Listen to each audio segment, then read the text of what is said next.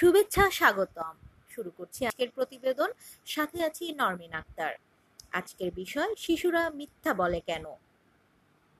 ইতালির বিখ্যাত লেখক কার্লো কলোদির পিনোকিও গল্পটির কথা নিশ্চয়ই অনেকেই জানেন। পিনোকিও নামের কাঠের পুতুলটি ভারী দুষ্ট ছিল। পরীর কাছে মিথ্যে বলেছিল বলে পিনোকিওর নাক বড় হয়ে গিয়েছিল। পরীও ধরে ফেলেছিল তার মিথ্যে বলার বিষয়টিকে। গল্পের মতোই বাস্তবে মিথ্যে বলার স্বভাব ছোট, বড় অনেকের মধ্যেই দেখা যায়। কঠিন পরিস্থিতিতে পড়লে শাস্তির ভয়ে বা স্বভাব বশত অনেক মানুষ মিথ্যে বলে বা বানিয়ে কথা বলে।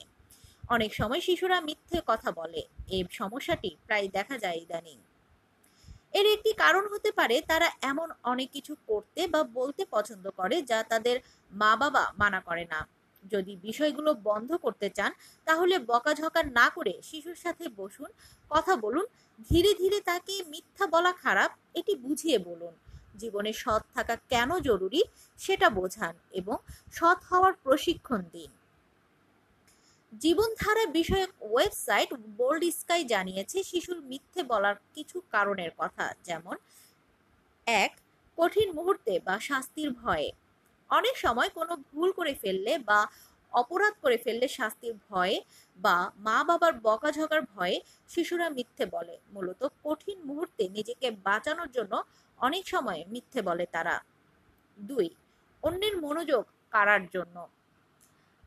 অনেক সময় অন্যের মনোযোগ আকর্ষণের জন্য শিশুরা মিথ্যে বলে।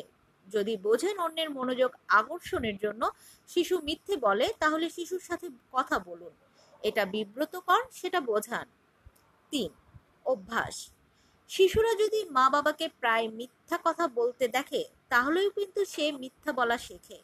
এই বিষয়টি তারও অভ্যাসে পরিণত হয়ে যায়। তখন অযথাই মিথ্যে বলে।